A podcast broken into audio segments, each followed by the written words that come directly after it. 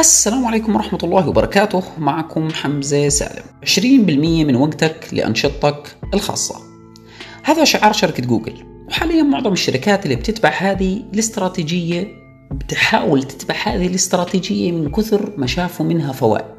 شو هي قاعدة 20% وكيف تتطبق وكيف أنا استخدمتها خلال أو خارج نطاق عمل الشركة؟ قاعدة 20% هي قاعدة حطتها بعض الشركات اللي بتدور على الراحة لموظفينها، هي أنك أنت تحط 20% من وقتك بالشركة لأنشطتك الخاصة، لكن هاي الأنشطة لازم تكون مرتبطة بمجال عملك. يعني مش تطلع تعمل هايكينج وانت شغلك كله مكتبي وتحكي اوكي هي وقتي الخاص 20% وكذا. مثلا انت مبرمج وبتشتغل شغل طبيعي، الشركة بتعطيك 20% من وقتك لتشتغل على مشاريعك الخاصة البرمجية خلال الدوام.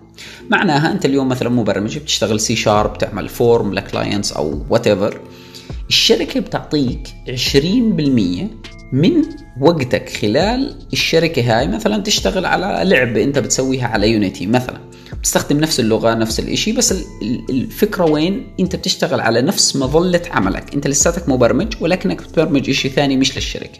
طبعا الشركات بتستخدم هذا الاشي للتحفيز واعطاء نوع من الحرية للموظفين.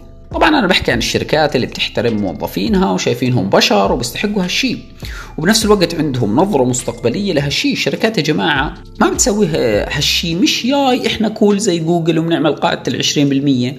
الفكرة من اعطاء القاعدة هاي للموظفين او الفرصة هاي للموظفين، بدهم يشوفوا الابداع والفرصة للتعبير، ويشوفوا كيف الموظفين اصلا بيفكروا، ويشوفوا كمان شو أنشطتهم الثانية، بناء يعني نوع من أنواع الانفورميشن عن أنشطتهم الثانية تحت غطاء ما يسمى بالعمل. وهالشيء أكثر الشركات اللي استفادت منه هي جوجل. يكاد معظم مبرمجين جوجل اللي عملوا الإبداع من الفريموركس اللغات الجديدة هي عبارة عن منتوجات للوقت اللي هو 20% اللي قضوه المبرمجين على مشاريعهم الجانبية. مش متأكد من هاي المعلومة، ولكنه أحد البرودكت زي جيميل هو مشروع جانبي لأحد الموظفين أو لتيم من الموظفين، وهالشي بيخليك تشوف لأي درجة شو خلينا نسميها هالمشاريع الصغيرة قديش ممكن يكون لها امباكت. الشركة عادة بتدعم الموظفين وبتعطيهم المساحة عشان يطلعوا أفضل ما عندهم، وهالشيء على كل الحالات راح يفيد المبرمج وراح يفيد الشركة. طيب كيف ممكن تطبق هالشيء بيومك الخاص أو كإنسان، كطالب، كموظف، كمبرمج، كمصمم، whatever؟ بتجربتي خلال العمل بالشركات، أغلب الشركات يا جماعة إن جنرال طفراني وما عندهم أي بادرة للإبداع، بس بدهم يزيدوا الCEO غناء أو المدير يزيد راتبه حساب الموظفين بعمل إضافي، وبدهم يستغل الموظف لذلك. كلهم إن جنرال بتطلعوا على موضوع الموظف أو عدد ساعات عمل الموظف هي عبارة عن استغلال.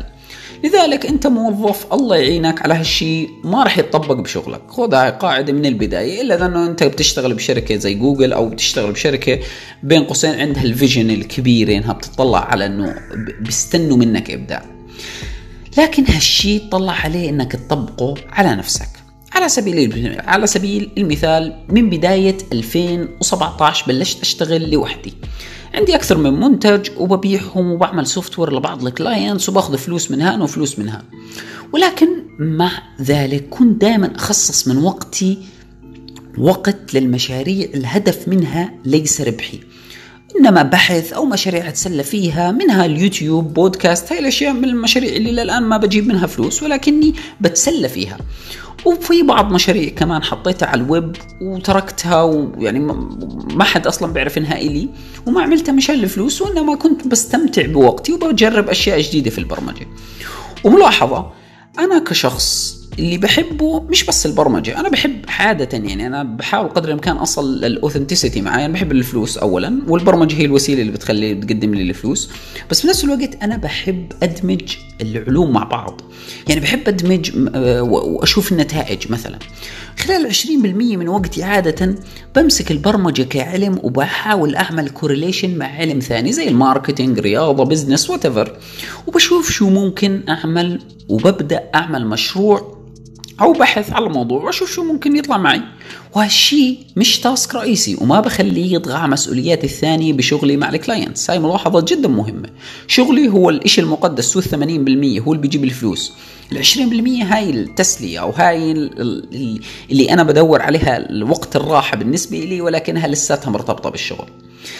لكن يا جماعة هالشي بعد سنة ونص بلشت أشوف له تقريبا نتائج أسطورية بصراحة. على سبيل المثال تعطيكم مثال، هذا أقرب مثال من الأشياء اللي تعلمتها بوقت 20%.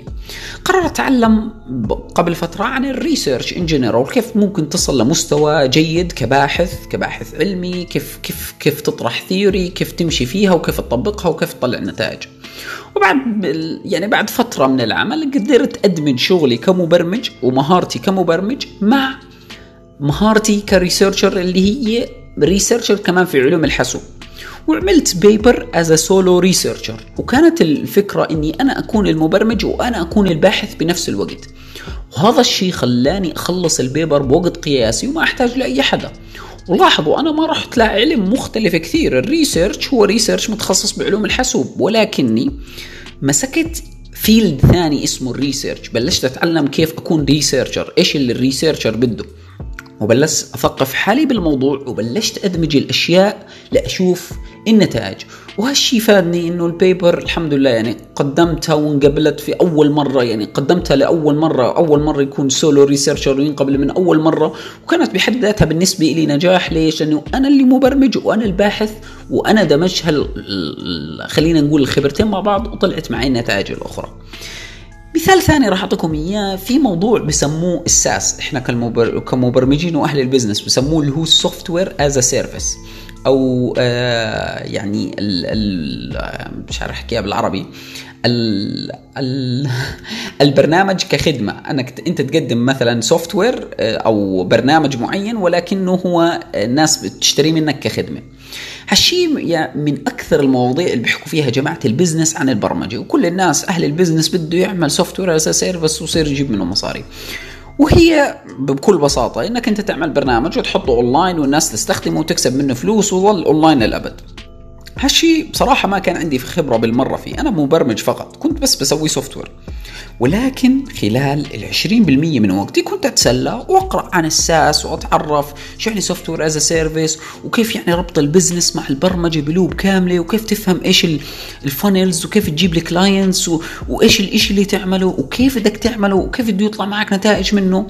والحمد لله بعد فترة كملت أكثر من منتج ساس، وبنفس الوقت لدرجة إني عملت دورة للمبرمجين كاملة على هالموضوع. وهالشي إن شاء الله راح أحط لكم إياه بالتعليق، اللي هي دورة للساس، واللي حاب يتزود بعلم بهالشي ممكن يروح يشوفها. الفكرة يا جماعة كثرة الضغط سيئة جدا، حتى وأنت طالب أو موظف لازم يكون في بيومك 20% تسوي فيها أشياء خلينا نقول بتحب تشتغلها وتكون لها علاقة بشغلك. وطبعا راح تحكوا لي أنا بروح 8 ساعات دوام وبدك إياني أروح أشتغل. شوف، أواجهك بحقيقة رئيسية، الشغل راح يضل بوجهك أبدي، خذها قاعدة. إلا أنت راح تصير مليونير بعد بعد 10 سنين وتبطل تروح الشغل وكذا وهيك، أو يمكن أنت 1% اللي بيحكوا إنه 1% راح يصير مليونير أنا بحكي مع 99%. خلينا نكون واقعيين، الشغل راح يضل بوجهك أبدي. قلت أولا قلت لا، حتى لو أنك بتشتغل عند حالك. كثير ناس يقول لي طيب ما أنت بتشتغل عند يس بس أنا بشتغل 8 ساعات باليوم لأني بشتغل عند حالي، بشتغل على حالي عند شروطي، ولكن أولا آخرا بشتغل عند حالي.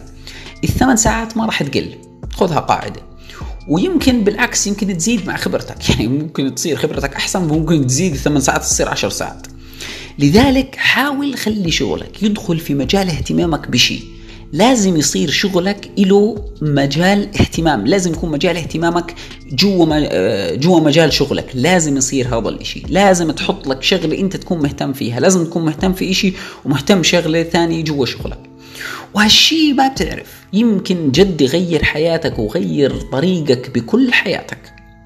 على سبيل المثال أنا أول شغل بلشت بمشروع جانبي بعد 6 شهور، وكنت أشتغل عليه لمدة تقريبا 2 سنين.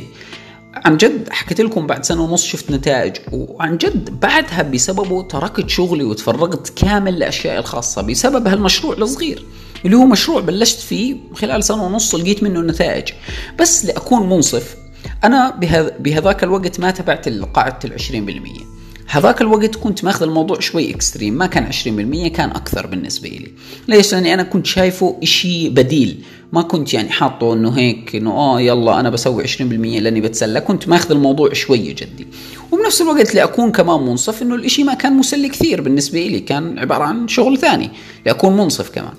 فالفكره اللي بدي اقول لك اياها، اوعى تقع في دوامه العمل ان جنرال. واذا الشركات ما اعطتك هالوقت، انت اعطيه لنفسك، لأنك عن جد هال20% ما بتعرف هالشي قديش ممكن يغير حياتك.